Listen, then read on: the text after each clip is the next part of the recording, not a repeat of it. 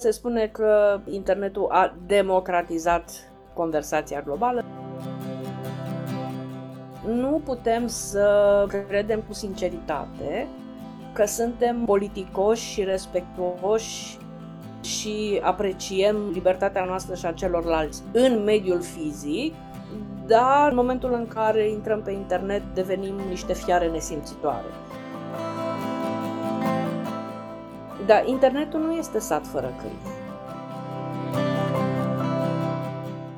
Oamenii trebuie să știe cum funcționează mass media, cum funcționează rețelele sociale, cum funcționează internetul, la ce se expun, care sunt consecințele actelor lor, inclusiv consecințe pe termen lung. Pentru mulți, libertatea de exprimare este un drept absolut, iar internetul ar părea că oferă toate instrumentele pentru ca această libertate să nu fie supusă niciunei restricții. În realitate însă, lucrurile stau diferit.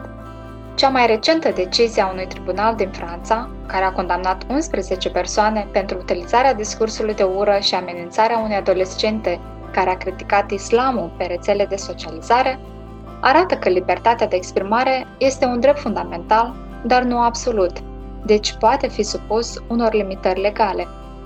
În același timp, giganții online-ului luptă constant împotriva oricărei reglementări care ar putea frâna diseminarea informației, cum ar fi drepturile de autor sau cele referitoare la defăimare. În 2016, Comisia Europeană a dezvoltat un cod de conduită pentru prevenirea și combaterea discursului de ură ilegală în mediul online. Acesta a fost semnat inclusiv de marile companii social media, precum Facebook, Twitter sau YouTube. Recent însă, Amnesty International a atras atenția că Facebook oferă libertatea utilizatorilor influenți de a hărțui pe alții, de a face afirmații false și de a instiga la violență. Deci, cine monitorizează și sancționează discursul de ură în mediul online? Care este rolul platformelor online și cum ne asigurăm că acestea nu vor institui o formă de cenzură? Și au sau nu un rol important utilizatorii online în toată această luptă pentru respectarea libertății de exprimare. Sunt Irina Koropchenko și astăzi împreună cu Ioana Avădani, expertă media și directoarea Centrului pentru Jurnalism Independent de România, vă invităm să ascultați un nou episod al podcastului Un pe ură. Ioana are o experiență în presă de peste 20 de ani. A condus numeroase programe de la cele de pregătire profesională a jurnaliștilor, la programe de advocacy în domeniul legislației de media, al transparenței și al bunei guvernări, precum și la consultarea asociațiilor de jurnaliști și a eforturilor de autoreglementare. Salut, Ioana! Îți mulțumesc frumos pentru că ai găsit timp să discutăm un pic despre libertatea de exprimare în mediul online. Mulțumesc frumos pentru invitație și pentru provocare. Nu e nimic mai plăcut decât să vorbim despre libertatea de exprimare. Atunci, Ioana, hai să vedem dacă oamenii au libertatea de a spune mereu ce cred, când vor, unde vor și cum vor. E, asta este o întrebare cu cheiță. Pentru că dacă ne uităm la documentele și bă, internaționale, cum e Convenția Europeană a Drepturilor Omului, care e mama noastră în materie de drepturile omului, dar și în uh, legislațiile noastre naționale, pare că am avea voie să spunem ce vrem, când vrem și unde vrem.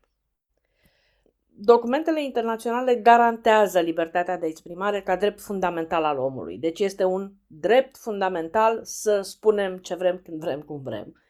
Pe de altă parte, există, chiar și în Convenția uh, Europeană a Drepturilor Omului, un paragraf al doilea al articolului 10 care permite statelor să introducă anumite limite legitime, astfel încât să fie protejate și celelalte drepturi. Spuneam că libertatea de exprimare este un drept fundamental, ea nu este nici pe departe singurul. Întregul ansamblu al drepturilor omului trebuie să se mențină în echilibru, astfel încât exercitarea unui drept să nu se facă în detrimentul unui alt drept sau al drepturilor al cuiva. Ca atare, putem să spunem ce vrem când vrem, cum vrem, dar pentru o parte din spusele noastre există consecințe pentru că există limitări. Limitările sunt foarte clar descrise în uh, Convenția Europeană și ele trebuie să fie foarte clar descrise în uh, legile naționale. Există niște domenii foarte stricte în care aceste limitări se pot uh, impune și standardele internaționale impun ca aceste limitări să fie foarte înguste. Deci ele să protejeze fix dreptul respectiv în măsura în care se, se impune. Avem restricții care se pot impune în domeniul securității naționale, evident, în domeniul apărării ordinii publice, în domeniul sănătății publice și, de asemenea, se pot impune limitări în ceea ce privește protejarea demnității și onoarei și reputației altora. O mare parte din limitările de care ne lovim uh, noi ca oameni obișnuiți în vorbirea noastră, în activitatea noastră de zi cu zi, țin de această protecție oferită demnității uh, umane. Deci, da, putem să spunem ce vrem când vrem și unde vrem, atâta timp cât nu aducem atingere drepturilor altora, cât nu aducem atingere onoarei și reputației altora. Dar ca aceste limite să fie corecte, să fie legitime, să fie uh, oportune, ele trebuie să îndeplinească niște condiții. În primul rând trebuie să fie prescrise de lege, de să existe o lege care să ne spună ce avem voie și ce nu avem voie.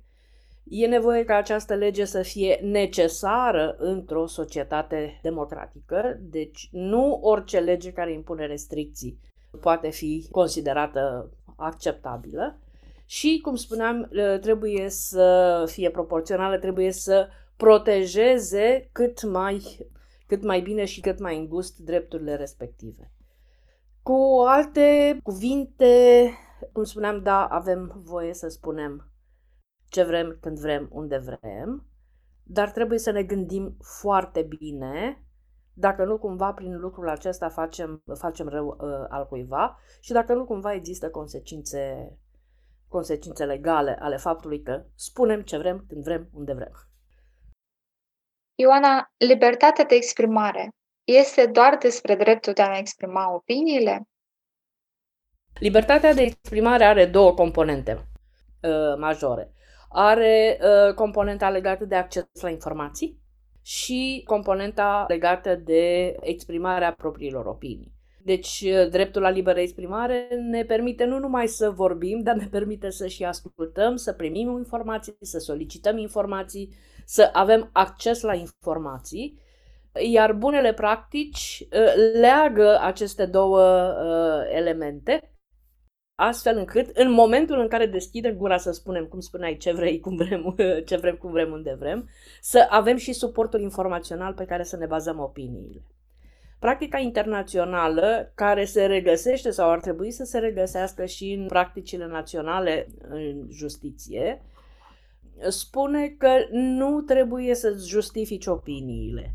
Din acest punct de vedere, Curtea Europeană a Drepturilor Omului face distinție între afirmarea de fapte care se cer dovedite și uh, exprimarea unor opinii care pot să fie și negative și exprimate un pic mai bruienos, dar care nu trebuie justificate. Dacă aceea este opinia ta, care opinie înseamnă o interpretare subiectivă a uh, unui uh, set de informații sau unei situații sau unui fapt, dacă aceea este opinia ta, ești liber să o întreții, să o elaborezi și să o exprimi atâta timp cât o faci în limite legale. Dar tragem linie și adunăm, libertatea de exprimare presupune acces la informație pe de-o parte și uh, exprimarea opiniilor, ideilor și gândurilor pe de altă parte. Da, aș vrea să mai punctăm aici un lucru și anume da. că atunci când vorbește de libertatea de exprimare, Curtea Europeană a Drepturilor Omului a declarat în mai multe rânduri că sunt protejate de articolul 10 care, care consfințește libertatea de exprimare. și uh, ideile și opiniile care sunt mai puțin uh, bine primite de societate și cele care uh, deranjează și ofensează. Iar atunci când vorbim de manifestări ale libertății de exprimare, uh, vorbim în egală măsură nu numai de vorbe, dar vorbim și de gesturi, de acte artistice, de creații și așa mai departe.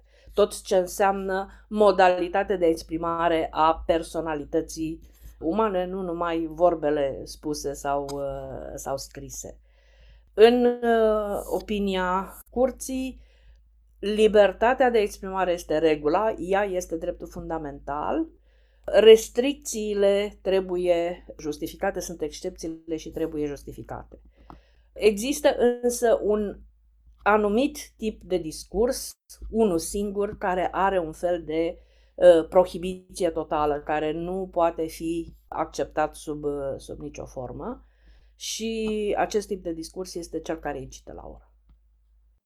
Exact. Și despre aceasta o să vorbim un pic mai târziu, dar mai întâi aș vrea să intrăm pe acest segment al mediului online. Dacă tot în ultima perioadă comunicăm în special prin intermediul tehnologiei, iar rețelele de socializare au înlocuit mai mult sau mai puțin comunitățile, grupurile clasice cu care comunicam, cu bulile din rețelele de socializare. Te rog să ne zici cum a influențat libertatea internetului, libertatea de exprimare. Se spune la modul generic că internetul și tehnologiile digitale de comunicare au, uh, cu ghilimelele de rigoare, democratizat conversația publică.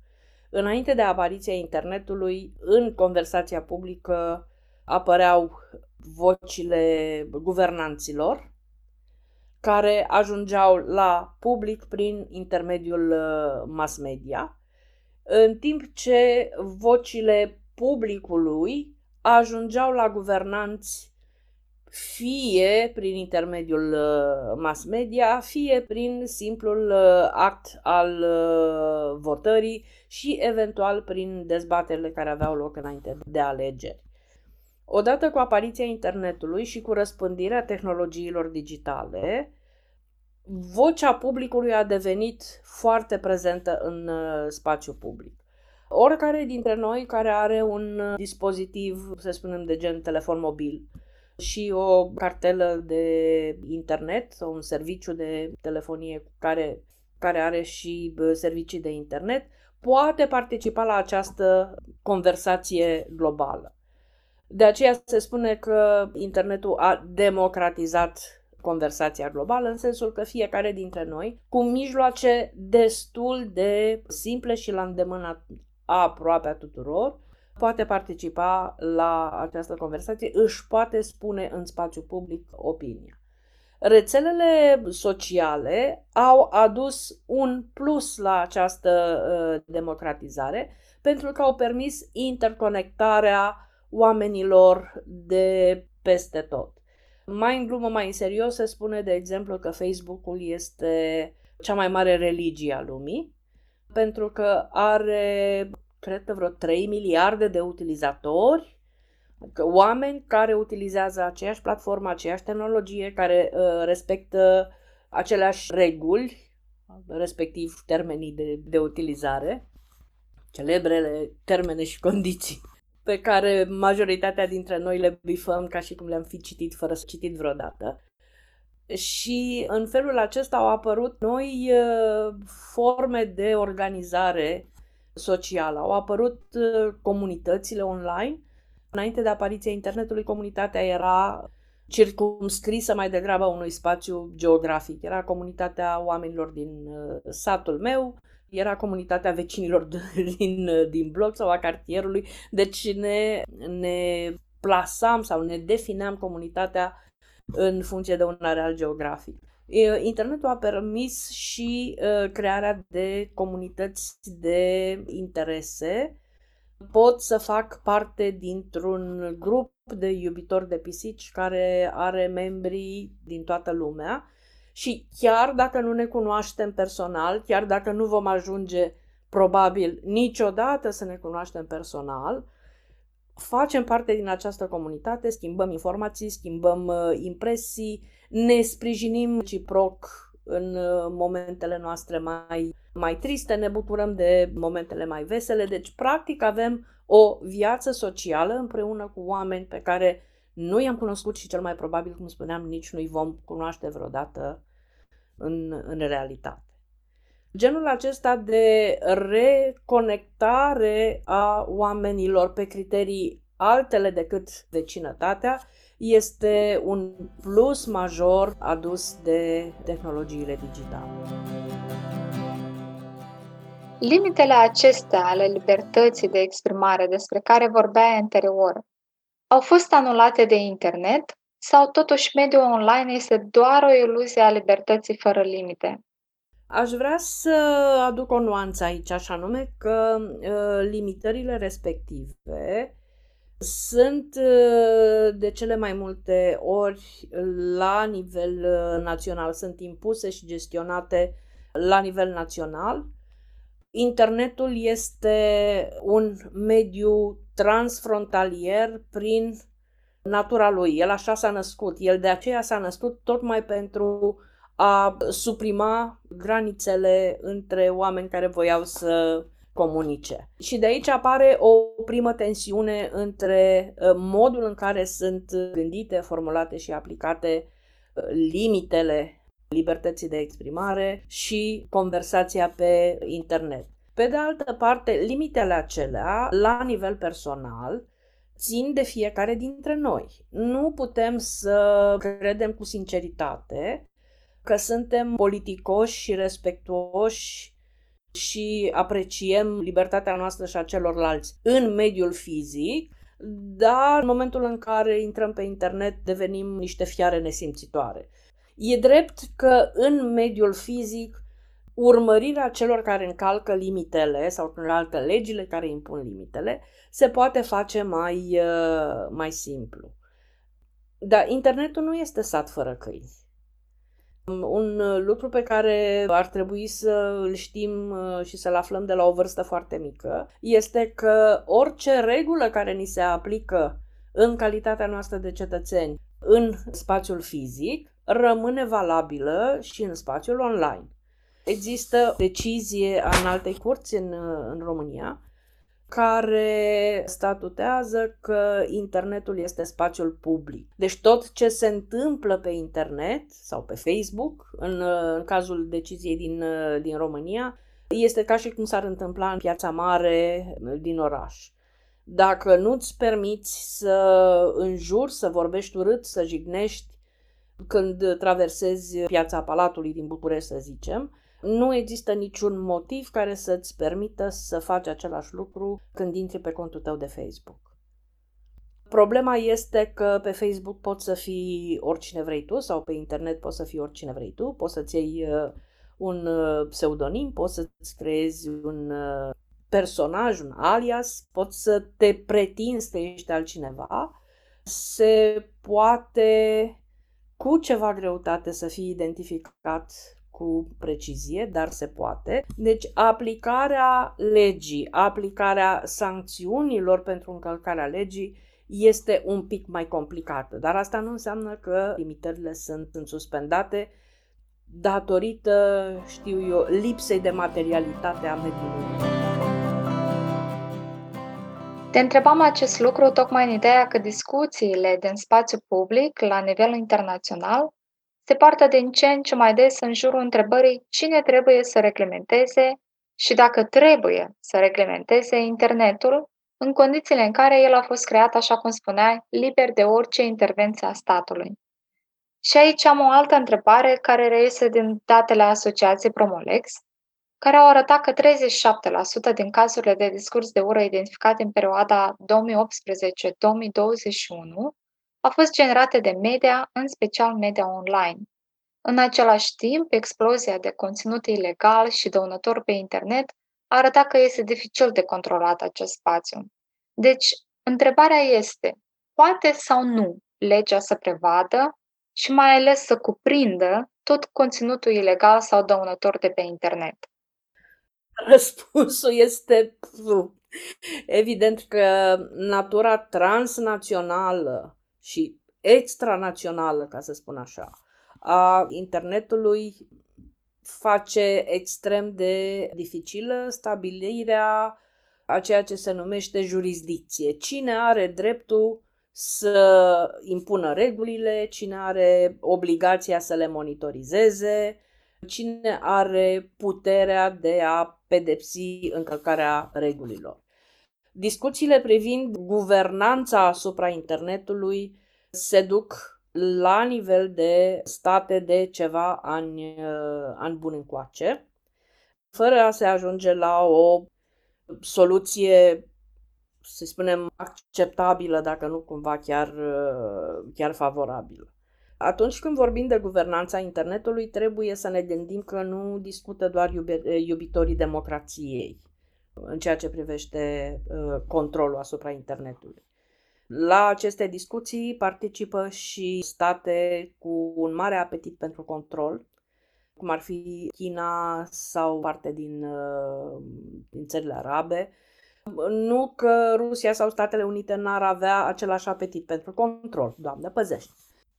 Și, de fapt, bătălia pentru guvernanța internetului s-a transformat într-o confruntare la nivel guvernamental legată de cine va deține supremația în spațiul internetului. Este echivalentul digital al războaielor, numai că nu se folosesc armamente și nu număr oameni. Din păcate, la genul acesta de discuții, utilizatorul, noi cei nu știu câte miliarde de oameni care utilizăm internetul și nu vorbim doar de rețelele sociale aici, nu avem un cuvânt de spus. Organizațiile civile nu au fost invitate și au fost primite doar ca observatori după foarte multe uh, intervenții. Deci guvernanța internetului se vede din acest unghi ca o treabă guvernamentală, nu ca un serviciu, uh, nu ca un serviciu public. Dar până să ajungem la guvernanța internetului, guvernanța generală a internetului, avem evident legislațiile noastre naționale. În calitatea noastră de cetățeni ai unei țări ne supunem legilor țării noastre. Există tot felul de încercări de a stabili principii referitoare la stabilirea jurisdicției, în Uniunea Europeană, de exemplu, unul dintre principiile fundamentale este cel al uh, țării de origine. Se aplică întotdeauna legislația țării de, țării de origine, ceea ce pe noi, ca cetățeni europeni, să zicem, uh, ne avantajează în teorie. Am început să vedem care sunt limitele acestui principiu în momentul în care în Europa s-a adoptat legislația aceea foarte strictă referitoare la protecția datelor personale, celebrul GDPR, și în momentul în care toți operatorii electronici din Europa au fost obligați să respecte dreptul la intimitate al cetățenilor europeni, aceleași obligații au fost create și pentru alți operatori electronici, astfel încât în momentul în care ai vrut tu, cetățean european, să accesezi un ziar din Statele Unite, să zicem uh, Los Angeles Times, că mie cu ei mi s-a întâmplat, într-o primă fază răspunsul a fost ne pare rău, noi nu putem să vă garantăm intimitatea și protecția datelor la standardele pe care le pretinde Uniunea Europeană, ca atare nu vă acordăm acces.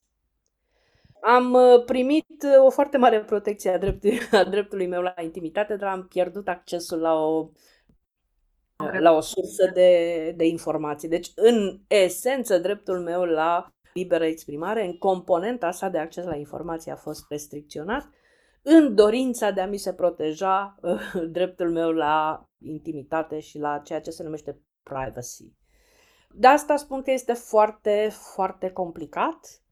Pentru a simplifica lucrurile, cred că soluția ar fi să se limiteze legislația la protecția acelor drepturi fundamentale și elementare.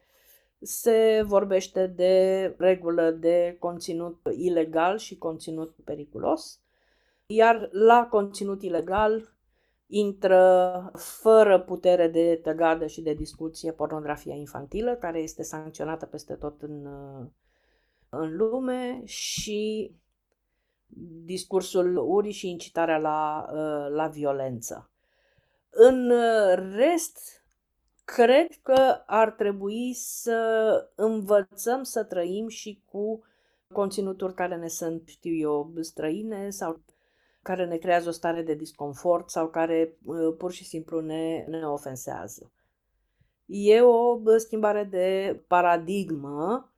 Prima mișcare a fost aceea de, știu, de protejarea sensibilităților.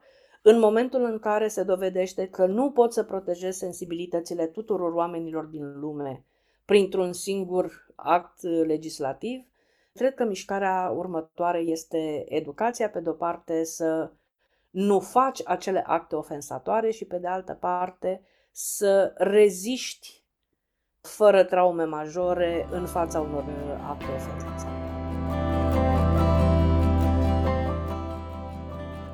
Dacă tot discutăm despre libertatea de exprimare, nu pot să nu vorbim despre rolul platformelor online. Care este rolul acestora, pe de o parte, în asigurarea respectării dreptului la libertatea de exprimare, iar pe de altă parte în prevenirea și eliminarea conținutului ilegal, precum discursul de ură, astfel încât acestea să nu instituie o formă de cenzură.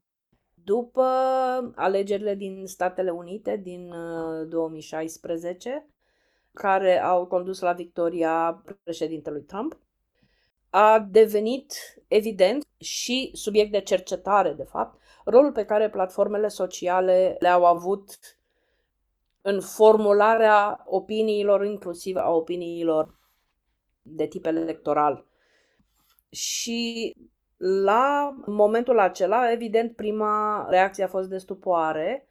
Ele erau uh, considerate până atunci doar o, știu, o formă de divertisment, niște uh, oameni care își uh, expuneau pisicile, mâncărurile și activitățile zilnice și preferințele personale în analiza de după alegeri ă, s-a constatat că ele sunt și vehicule foarte puternice pentru promovarea de ideologii și de influență politică. Atunci au devenit ele interesante inclusiv pentru cercetători în momentul în care s-a constatat că sunt de fapt foarte puternice. Sunt probabil mai puternice decât s-au ă, imaginat sau și-au dorit să fie în momentul în care au fost create, dar cei care gestionează astfel de rețele și de platforme au înțeles repede și cum se poate monetiza această putere a lor. Și aș aminti aici cazul Cambridge Analytica, în care Facebook a vândut date despre utilizatorii săi unei firme care le-a utilizat apoi ca ca suport pentru materiale de propagandă. A existat atunci și o reacție de indignare în rândul publicului, o reacție, să spunem, oarecum nu ipocrită, ci dovedind naivitate, pentru că nu ne-a deranjat în niciun fel să primim reclame la pantofi, la agențiile sau la mâncarea de căței pe care le primeam personalizat până atunci dar în momentul în care s-a constatat că am primit și oferte electorale modelate după gustul nostru, lucrurile au devenit mai, uh, mai complicate și mai, uh, mai tensionate.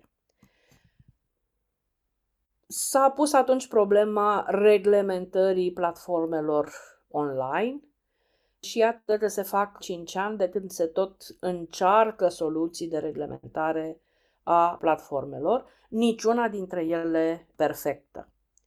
Niciuna dintre ele perfectă pentru că la nivel societal avem doar 5 ani de sau 10 ani de experiență în lucru cu un instrument tehnologic nu numai nou, ci care se și schimbă practic la fiecare șase luni, apar îmbunătățiri, apar uh, funcționalități noi și așa mai departe în timp ce procesul nostru de judecată legislativă durează uneori și 2 ani, și 3 ani, și 4 ani.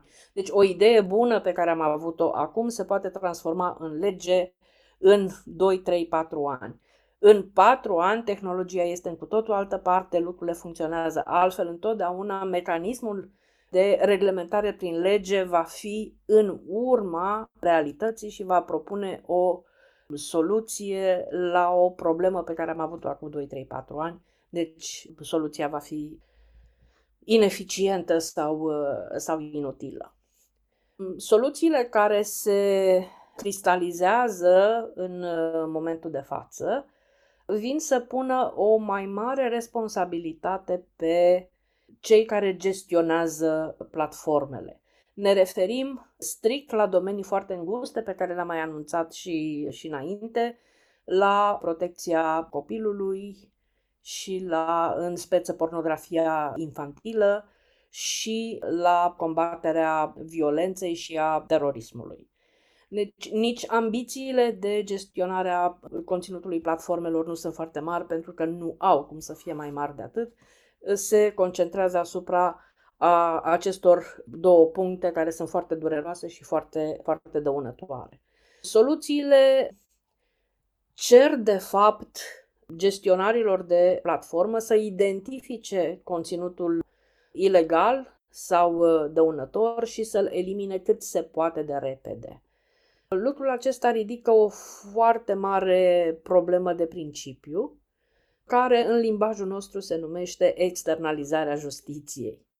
Până acum și în continuare, a da jos de pe internet un anumit conținut este un act extrem de dur, extrem de puternic și care n-ar trebui să fie făcut decât cu ordin judecătoresc, obținut în urma judecării cazului. Se ascultă cele două părți, se consultă materialul și așa mai departe. În momentul în care dai o lege care cere platformei să facă lucrul acesta, cât mai repede, încalci două cerințe importante. Hotărârea judecătorească, deci nu judecătorul decide dacă acel conținut este ilegal, ci un operator, care poate să fie uman sau algoritmic, și nu are loc procesul de judecată, acela cu ascultarea părților și așa mai departe, care presupune ceva timp, ci trebuie să se întâmple foarte repede. Toate soluțiile pe care le-am văzut, inclusiv la nivelul Uniunii Europene, merg pe acest principiu de eliminare a conținutului de către platforme. Toată lumea recunoaște că soluția nu este cea mai bună, dar pentru moment nu s-a găsit o alta. În uh, Uniunea Europeană există deja trei, două directive deja aprobate și ar fi trebuit să intre în vigoare. E una privind drepturile de autor în mediul online și care se referă la conținutul ilegal din punct de vedere al posesiei drepturilor de autor, să nu postezi pe uh, internet sau pe platforme materiale purtătoare de drepturi de autor care nu ți aparțin. Este directiva actualizată a serviciilor media audiovizuale care reglementează o parte din uh, produsele audiovizuale care sunt accesibile pe internet, inclusiv platformele de partajare a conținutului audiovizual, cum ar fi, de exemplu, YouTube, și care impune operatorului platformei respective această obligație de înlăturare a conținutului ilegal și mai este în pregătire în momentul de față directiva serviciilor digitale, care de asemenea va avea impact asupra platformelor, inclusiv în ceea ce privește conținutul produs de jurnaliști sau de redacții care este plasat pe platforme și aici este o foarte mare discuție dacă platformele trebuie să aibă dreptul de a cenzura cu ghilimelele de rigoare ceea ce au produs redacțiile profesioniste. Deci nu e foarte clar. Ă, sau mai bine zis, este clar, dar nu este foarte simplu. Că, de fapt, asta este problema, că încercând să faci un bine într-o parte, calci niște limite și trebuie să decidem noi ca societate dacă suntem gata să depășim acele limite, dacă nu cumva acele limite au fost impuse într-o perioadă în care ele puteau fi protejate și dacă are rost să menții niște limite pe care nu le poți proteja. În acest context, cred că ultima mea întrebare ține de rolul utilizatorilor online și importanța respectării libertății de exprimare și combaterea discursului de ură. Ioana, care sunt principalele reguli cu privire la libertatea de exprimare în mediul online pe care utilizatorii ar trebui să le cunoască și să nu le încalce? Cred că aici iar uh, putem să bifurcăm un pic discuția, putem să vorbim de reguli și aici regula este simplă, nimic din ce mai face pe stradă când te văd uh, o mie de oameni să nu faci în mediul online, când te poți crede anonim și accentul este pe crede pentru că de fapt nimeni nu este absolut anonim pe internet.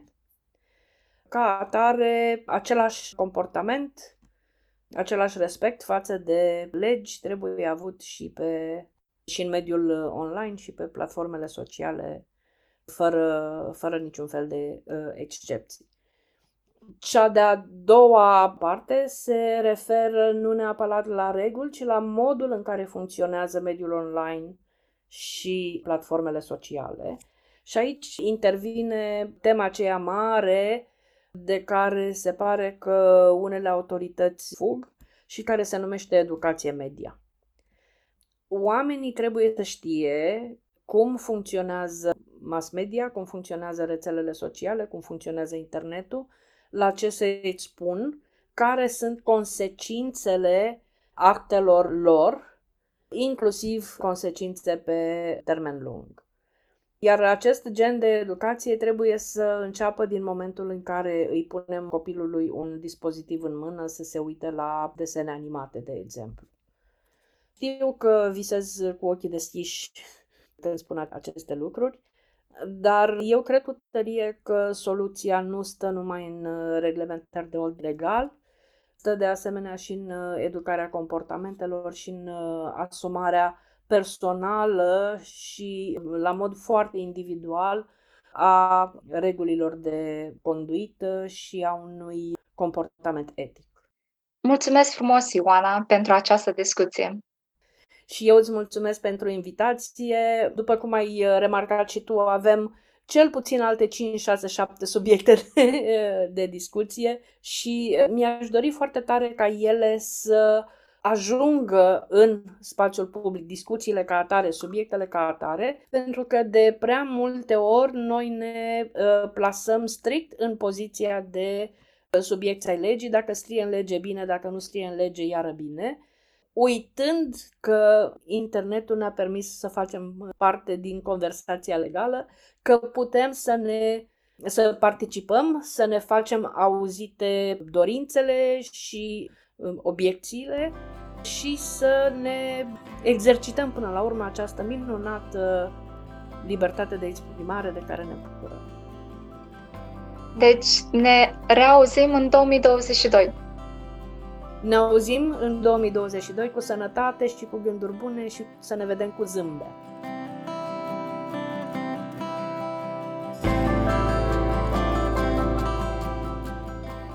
Ai ascultat Punct pe ură, un podcast produs de Asociația Promolex cu susținerea financiară a Agenției Statelor Unite pentru Dezvoltare Internațională.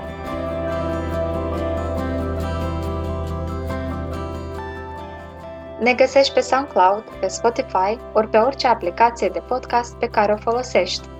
Iar pentru mai multe informații, te invităm să vizitezi pagina de Facebook Monitor Hate Speech Moldova sau promolex.md.